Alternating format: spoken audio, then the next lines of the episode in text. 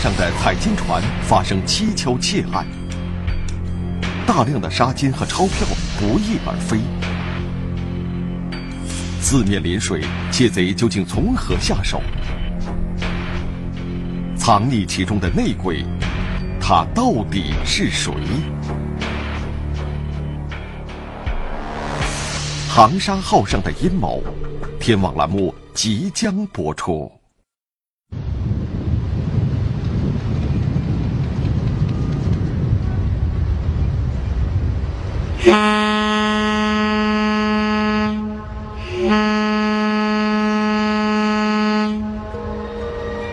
长沙号是一艘常年在长江上作业的挖沙船，它每天从江底采挖出大量的沙石，用设备把沙子和鹅卵石分离，再卖给需要这些沙子和石头的人获取利润。同时，在这个过程中，长沙号还可以从沙石中分离出一种重要的副产品——黄金。二零一二年四月二日晚上九点多。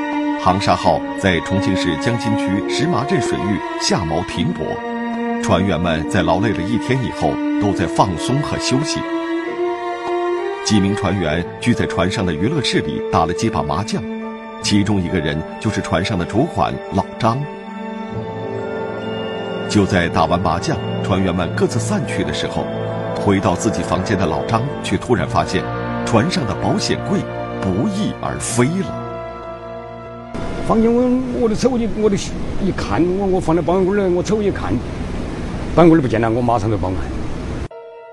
保险柜中存放的是航沙号这一段时间卖沙时所得的全部现金，还有将近一公斤的沙金。接到报警的长江航运公安局重庆分局迅速做出了反应。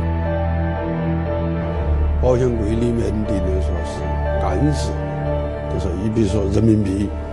有七万多，呃，沙金有都是七百多克，都是这个本身都是个大案。先期赶到现场的派出所民警对案发现场航沙号采砂船进行了封锁，同时展开初步的走访调查。因为船上它是一个封闭的空间，我都问了船上有好多人，有没得外来人员，而且现在所有的人员是不是在船上？有没有人离开？警方通过初步调查得知，包括报案人老张在内，航沙号上共有十名船员。就在案发前一天，船上一名水手回家探亲去了，剩下九名船员目前全部在船上。航沙号停泊在长江的江心，船的周围都是江水，船上丢失的保险柜更是重达几十公斤。犯罪嫌疑人真的会冒着被船员们发现的危险，把这个笨重的保险柜从航沙号上运走吗？犯罪嫌疑人把这个保险柜会不会藏在这个船上附近的？时间没过多久，技术人员在航沙号一层靠近江边的船甲板上，发现了明显的擦划痕迹。这个痕迹我们当时看的就是比较凌乱的，并且就在那个船的船舷边。这些擦划痕迹指向船舷外面的长江江面，这说明犯罪嫌疑人并没有把保险柜藏在船上，而是在所有人都没有发觉的情况下，把沉重的保险柜从航沙号上神不知鬼不觉地偷走了。勘查发现，就是在这个存放保险柜这个房间里面，呃，没有多余的动作，就直奔保险柜，呃，其他地方就没有这种撬动、翻动的痕迹。所以说，他盗窃的这个目标是很准确的。专案组通过这一系列的信息，感觉到盗窃保险柜的犯罪嫌疑人对航沙号上的情况简直是了如指掌。究竟是外头来的，还是内部来的？好，如果说是外部来的人，外部来的人，都说，那么都说是，他又怎么样掌握的那个准确呀？在对所有船员做了初步调查访问之后。办案民警注意到，犯罪嫌疑人选择盗窃保险柜的时机也拿捏得恰到好处。他们那个月当中，那个月的生产当中，现金和沙金达到最高量的时候。同时，警方还从主管老张那里了解到，最多再过一两天，保险柜里的现金和纱巾就要全部交给船主了。肯定有内鬼。既然这是一起内外勾结的盗窃案件，专案组立即兵分两路，一组民警从外部入手，在案发现场周边展开走访调查，看能否追查到被盗保险柜的下落。另一组民警则从船上内部人员入手，找出航沙号上那个给犯罪嫌疑人实施盗窃提供帮助的内鬼。外鬼找不到的时候，先找内鬼。被盗的保险柜里面存放的是船员们近一个月辛苦劳动的血汗，如今保险柜在他们的眼皮子底下不翼而飞，船员们彼此之间也是充满了猜忌和怀疑。当然，这个船上的九名船员都有嫌疑。对，大家都说，第一时间不能排除你，没人证实你，你活动轨迹的人，里头肯定有嫌疑。但是，作案嫌疑最大的那个内鬼，此时还会选择冒险留在船上吗？警方此时的视线落在了案发前一天借故离开的那名船员的身上。这个人既对船只情况和当地水文条件熟悉，偏偏又在案发时间段内不在船上。航沙号上的内鬼，莫非就是他？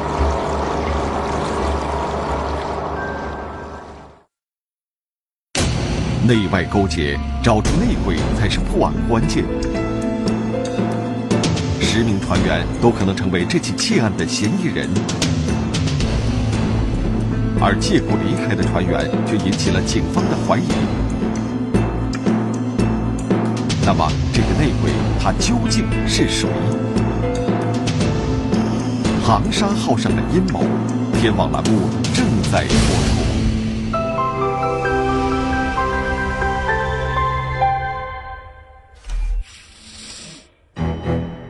二零一二年四月二日晚上。停泊在长江航道重庆市江津区石麻镇水域的航沙号挖沙采金船上发生一起盗窃案件，装有七万多元现金和将近一公斤沙金的保险柜被人从船上盗走。犯罪嫌疑人作案目标非常明确，选择下手的时机也恰到好处。负责侦办此案的长江航运公安局重庆分局认为，此案很可能是船员中有人充当了内鬼，否则只靠外来人是无法顺利完成整个盗窃过程的。为了找出这名内鬼，担任专案组组长的重庆分局局长黄河指示办案人员，首先就要刻画出这名内鬼应该具备哪些条件。他的人员结构就是，比如说有好大年龄、好大岁数。经常这个社会都是活动能力怎么样，交往怎么样？哎，他知道的东西应该是哪种范畴？哎，然后都说当天都说，特别是作案时间那一段的活动时间非常异常的人，都肯定是他。在警方看来，案发时间段内活动时间最为异常的。就应该是在案发前借故离船上岸的那名船员。你出去探亲，船上头发生了盗窃案，因为你本身又熟悉水性，又熟悉当地的那个水情，你会不会伙同外头的人驾驶水上的交通工具，能够如此准确的下手？但是我们都想是他。但是，刑侦支队的破案高手田刚却提出了截然相反的意见。他认为，这个案发时不在船上的船员，应该是这十名船员中最不可能是内鬼的人。做那个案子当天必须要在船上，当天不在船上做不了那个案子。你能够保证船员的房间都是关起的吗？你说，如果你不在船上，你怎么能够控制那个环境？田刚注意到，航沙号的船舱分为三层。一层甲板主要是一个工作的平台，二层的六个船舱都是船员们生活居住的地点。案发当晚，除了周某以外的九名船员全部都在二层的房间里，主管老张和其他五名船员在娱乐室打麻将，一名姓连的船员在隔壁房间听音乐，还有两名船员在正对着娱乐室的房间里看书看报。事实上九个船员一个都没有休息，都是在打麻将或者是在看书、听音乐，都在分别的三个房间里。存放保险柜的房间位于娱乐室对面三个房间的中部。按常理推断，如果有人的几间房门都是打开的状态，大多数船员都可以直接看到这个房间。如果没有船上的内鬼提供情报，窃贼是不可能贸然上船实施作案的。田刚的分析说服了专案组。周某案发时不在船上，很显然他在案件里无法起到内鬼应有的作用。当天作案时间当中，你既然是内鬼，他没直接参加盗窃，那么就有可能就是说，在什么时间喊他们来盗？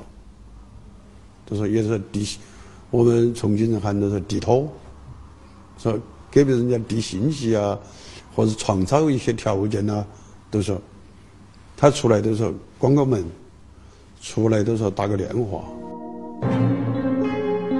排除了案发前离船回家探亲的那名船员的作案嫌疑之后，警方把侦破工作的重点放在了目前留在航沙号上的九名船员中间。这名内鬼肯定要同外面的同伙取得联系，很显然，这种联络不可能在众目睽睽之下进行。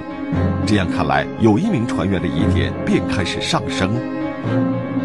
当天晚上，船上有九名船员，六人六六个船员在一个房间里打牌、吹牛，另外两名船员在一个房间里面看书，还有一个在听歌，在自己房间里面听歌。这个人是没得任何人能够认识他的，没得人认识你，那你都有嫌疑，你都有比较大的嫌疑。这个人就是之前提到的，当时在听音乐的连某。他在整个案发时间段内都是一个人在房间里，而他的房间恰好正对着存放保险柜的主管老张的房间，应该说他具备作案的条件。但是在围绕他展开调查后，警方却发现他一直待在自己的房间里，手机也没有通话的记录，行为上没有其他的异常。应该说哈，发现他嫌疑度不很不不是很高。所以我们首先要把嫌疑嫌疑比较大的人纳入视线。哎，当然，这个人肯定也是属于怀疑对象。虽然此时警方还不能彻底排除连某的嫌疑，但是他们需要找出作案嫌疑更大的人。那么，究竟什么样的人会有更大的作案嫌疑呢？知道保险柜放在哪儿，基本应该都是我船上每个人都晓得。但是保险柜头。装了些什么？金额有好大？放了好多垃圾？一天营业额有好多？知道都是保险柜里头装了些什么的人？这意外圈子又画小了噻。航沙号上的人事情况比较复杂，在开采河道业务中，航沙号船方是乙方，和拥有河道开采权的承包方甲方进行合作。甲乙双方在船上各自派了信得过的人来管理生产。报案人老张是乙方派到船上的管理人员，他负责组织安排航沙号船员们每天的生产作业，以及砂石和砂金的销售。甲方的代表姓赵，船员们都叫他老赵。老赵并不负责具体的组织生产工作，他的任务是掌握老张每天的财务收支情况。以及监督收获沙金的称重。也就是说，船上的那个其他工人是不知道那个什么时候的那个现金和沙金，那是贵重物品最多的时候，不知道。最知道那个情况的，就是负责管理那个船舶的甲方、乙方。办案民警在甲方代表老赵。和乙方主管老张这两个人身上都发现了一些疑点，莫非内鬼就是这两名管理人员中的一人？谁最了解航沙号的资金流转？谁最清楚保险柜金钱的存放？甲方代表老赵，乙方主管老张，两人之中难道有人监守自盗长沙号上的阴谋天网栏目正在播出。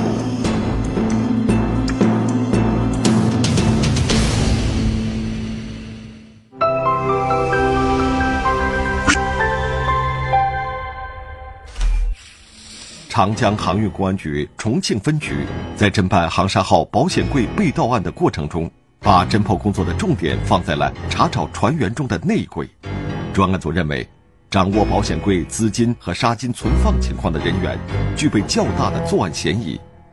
根据这个条件，航沙号上甲方代表老赵和乙方的主管老张进入了警方的侦查范围。清出的这条船上大量现金物品进出的人，一个是张一福，第二个就是甲方代表赵忠南。案发当晚，老张提议大家一起打麻将。应该说，召集大家打麻将这个行为本身，为窃贼上船盗窃保险柜创造了客观条件。航沙号上的很多船员也对老张的这个行为产生了怀疑。恰恰儿，就是有群众反映，是那个保管保险柜那个人邀约的打麻将。那么，他既然邀约了打麻将，那么会不会是有意的把那些船员，呃，引入了休息室，腾出空间和时间，让案犯作案？至此，主管老张在本案中的嫌疑有所上升。可是，船上甲方的代表老赵在案发当晚的行为也存在相当大的疑点。因为房间并不大，有六个人在房间头，空气不是很好，所以房门是开着的。但是后来，因为是赵忠南出去说要吃药和解手，那么他出去了之后就把门关到了。四月的重庆天气气温已经回暖，停泊在长江江面上的采砂船里更是又闷又湿。赵忠南出去吃药，为什么要把房间门关上？莫非他也是在为窃贼上船盗窃创造机会吗？我坐在门口了，觉得有点风吹也有点凉，我就顺便把它关上了。他的解释看起来也是合情合理，但是。麻将室对面房间的一名船员，却向警方提供了老赵的一个十分反常的举动。然后他就把那个门弄来关着。他关上自己房间的门还说得过去，为什么还要去关对面的房门？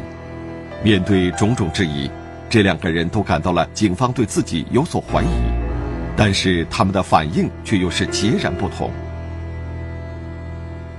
老张他心理上的包袱似乎很重，所有的船员，包括老赵在内，都向办案人员提出，这起案子很可能是老张监守自盗。在四月二号选择下手，那一天存放的现金和纱巾是最高的，因为再过一两天，有可能保险柜就是空的了。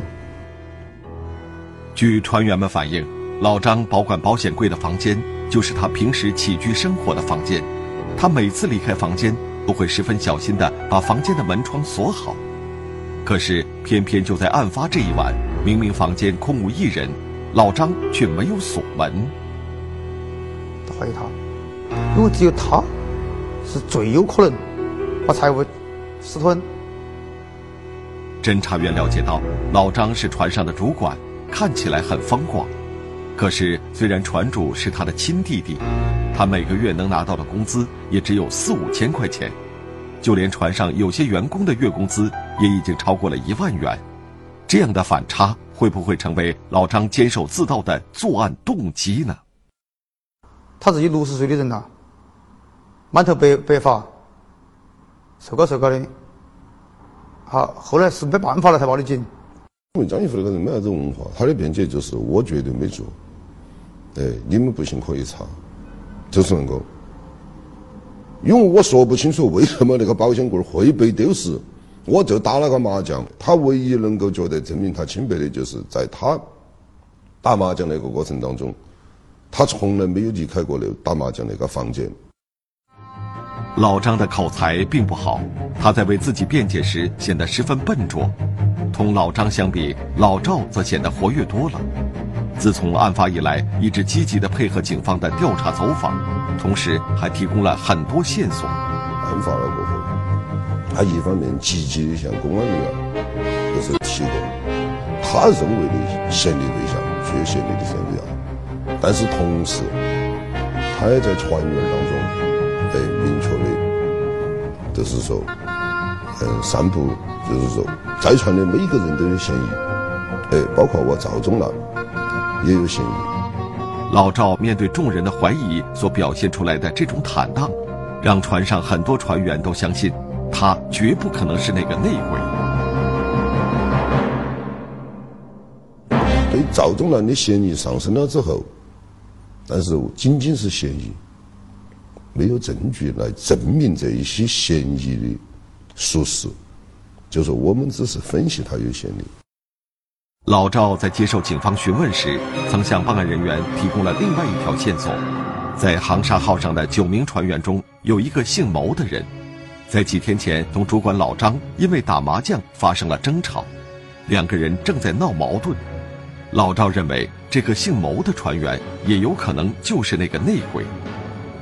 而主管老张也曾向警方表达过自己对这个人的怀疑。他认为是有人整他，他提不出来具体对象，他认为是跟他有矛盾的，他不明说。尽管是被怀疑对象提供的线索，警方仍然把这个人纳入了侦查的范围。对船上的船员反映，就说这个人跟张一福两个有矛盾。哎，而且又喜欢打牌，啊，而且是年轻人，哎呀，花销啊，交朋友啊，这个人我们也纳入视线，啊，进行那个摸排调查。这名姓牟的船员同主管老张有矛盾，存在着报复作案的动机，但是真正引起警方注意的是他在案发当晚打麻将时无意间说的一句话：“我们船上喂了小狗、小狗儿，然后不能在八点过那儿。”搞了两声，毕竟我们狗那是看到生人要搞。听到船上的狗叫，姓牟的船员脱口而出：“是不是来强盗了？”啊，当然的，开玩笑，哦，我强盗来了，还开了句玩笑，是哪个说的？这是目的强嘛？是小波说的。啊，当时他说了，哦，强盗来了哟，说哪里强盗？说者无意，听者有心。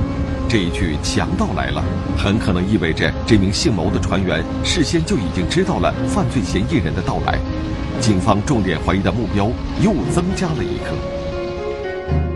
嫌疑上升意味着我们对他开展的工作和力度会最大，但是我们从来，也就是说，案子没破案之前，我们是不会排除任何人的，因为有些东西只是我们没发现，而不代表他就没得嫌疑。在警方看来，航沙号上其他船员的情况都和之前他们怀疑过的独处的船员连某一样，既不能排除作案嫌疑，暂时也没必要作为本案的重点嫌疑人展开调查。目前，航沙号上最有可能是内鬼的人有老赵、老张以及一名姓牟的船员。那么，最终这个内鬼究竟会是谁呢？内鬼的范围逐步缩小。航沙号面临信任危机，被盗的保险柜此时身在何处？警方最终将如何揭穿这个阴谋？航沙号上的阴谋，天网栏目正在播出。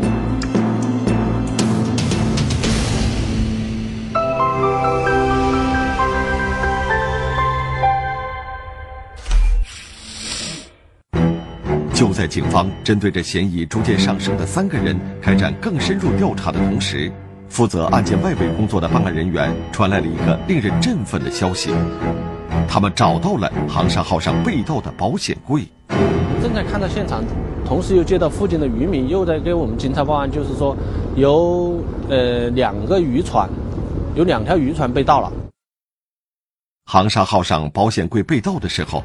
船正停泊在江心偏南的位置，四周环水。犯罪嫌疑人既然想要偷走保险柜，那么他们必然要借助水上交通工具。应该是说，这被盗的这些渔船，可能是应该来作为一种运输的交通工具。接到报案后，江津派出所连夜组织人力沿江搜寻这两条被盗的小渔船，都发现那个木船就在离那个航沙轮。下游不远处的一个小坝。随后赶到现场的技术人员在这条木船上发现了重物砸落的痕迹，警方断定这条渔船正是犯罪嫌疑人用来盗窃航沙号保险柜的交通工具。同时，他们还在小船靠岸的河滩上找到了两行并排行走的足迹，这些足迹明显存在着负重的痕迹。我们沿着它这个足迹进行搜寻，在离这个江边，嗯，大概就是二十米左右的一个草堆里面，我们就发现了背到的那个保险柜。当时我们看到的情况是已经被撬开了。撬开之后，那个门是倒向一边的，里面是藏起的，里面还有些就是杂物品在，比如说啥子张一福本人的身份证啊，他的户口本啊，还有反正杂七杂八一些单子啊，在里面，各种物品、现金和纱巾已经不知去向了。保险柜锁是被暴力破坏的，犯罪嫌疑人手法十分熟练，很可能有撬盗保险柜的经验。同时，在保险柜表面发现了明显的手套印痕，这说明犯罪嫌疑人作案时是戴着手套的。在距保险柜十米左右，保险柜东南方向十米左右，在这个草丛里面，当时发现了一双手套。随后，警方又沿着犯罪嫌疑人的足迹，走到了另一户渔民丢失渔船的地点。就这样，他们偷盗保险柜的整个路线清晰地呈现在了警方面前。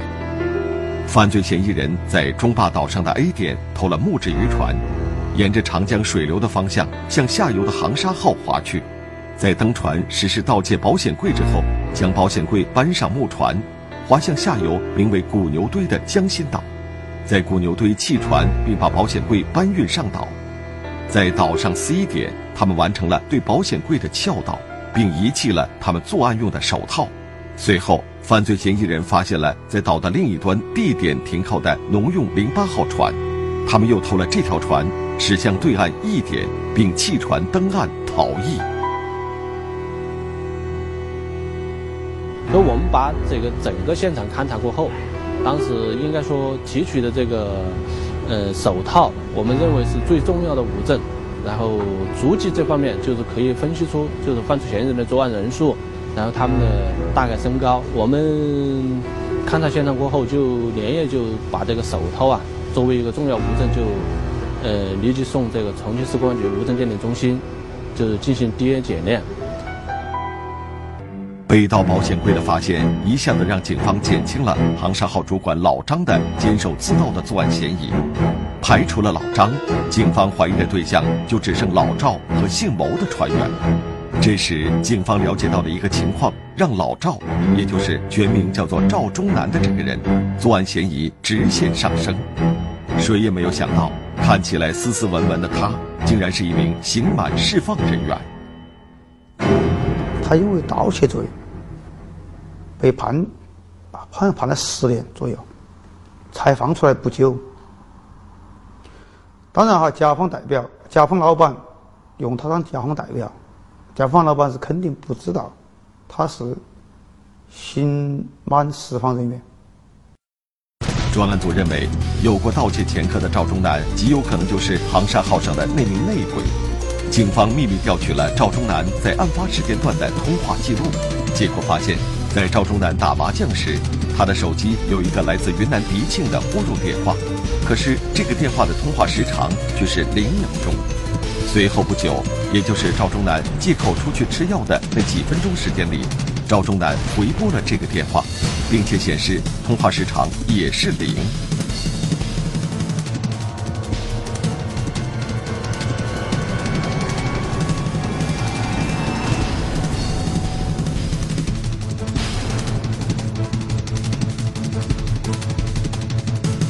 警方认为，这两个反常的通话记录很可能就是赵忠南与他的同伙事先约定好的暗号。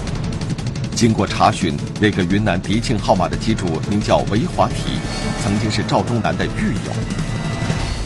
那么，通过我们在公安网上对违法体那个人进行查询，都发现有犯罪前科，而且有凹盗保险柜的前科。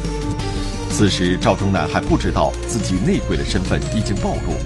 在面对警方的询问调查时，他依然充满自信。他就大胆的跟我们说：“他那个案子嘛，肯定是我们船上有人勾结，但是都看你们警察有没得本事把证据找出来。”当办案民警宣布他已经因为涉嫌参与航沙号保险柜被盗一案被刑事拘留的时候，他还对自己的伪装抱有一丝幻想，就是已经被刑事拘留了之后，他还不停的跟公安机关说：“你们抓错了，哎，张一富和那个跟张一富有矛盾的人，才是嫌疑最大的，哎，我没有做那个事情。”警方此时已经通过工作掌握了韦华体在案发前同一个名为高旭志的人接触频繁，而手套 DNA 检测比对之后证实，那双手套就是高旭志本人戴过的手套。专案组随即展开抓捕，高旭志在内蒙古落入法网。高旭志、赵忠南每人分得一份现金，那么沙金当时韦华体。并没有进行分配，都说先放在他那个，嗯，等日后那个风声小了，再联系那个买家销赃，销了赃之后再进行分赃。通过工作，办案民警在韦华体的妻子王国玲家中起获了保险柜中被盗的全部纱金。此时，针对赵忠南的审讯依然没有进展，他始终要求警方出示证据。为了彻底摧毁赵忠南的抵抗意志，侦查员把起获的纱巾摆在了他的面前。我把纱巾一放，他就仔细的瞪了一眼，他个瞪了瞪了一眼，然后他就把纱巾盯到。我把纱巾当时确实把可以把纱巾盯到，过很短的时间内，看得出来了，而且那个嘴皮乌白。直骨头，嘴皮啊，捂被直骨头，头脑壳都把头抓下去，抓起他那个铐子那铐子上，脑壳都抓到那个手指间，扒到那个铁栏杆，给了一份交跟我说，通过那个事交代，还给不给我机会从轻了？赵忠南面对警方摆在他面前的铁证，心理防线彻底崩溃，如实交代了自己伙同韦华体、高旭志等人盗窃航沙号上保险柜的犯罪事实。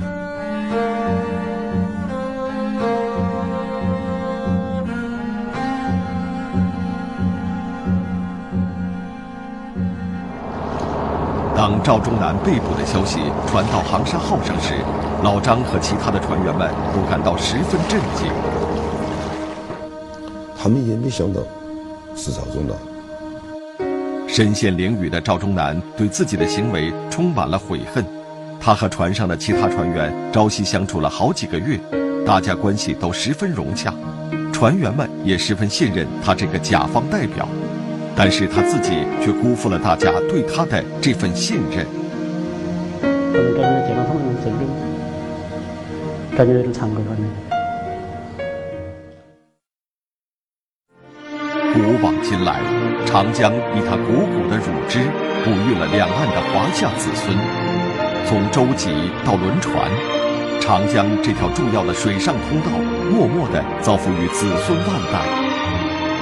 真正的就为我们的沿江两岸人民服务，确保长江沿线的经济发展的时候，作为国家派驻长江的专门治安保障力量，长航公安深深地植根于长江航运的沃土之中，为水域单位和群众生产生活创造出一个安全稳定的治安环境。为构建和谐平安长江和服务沿江经济发展，做出了不可磨灭的贡献。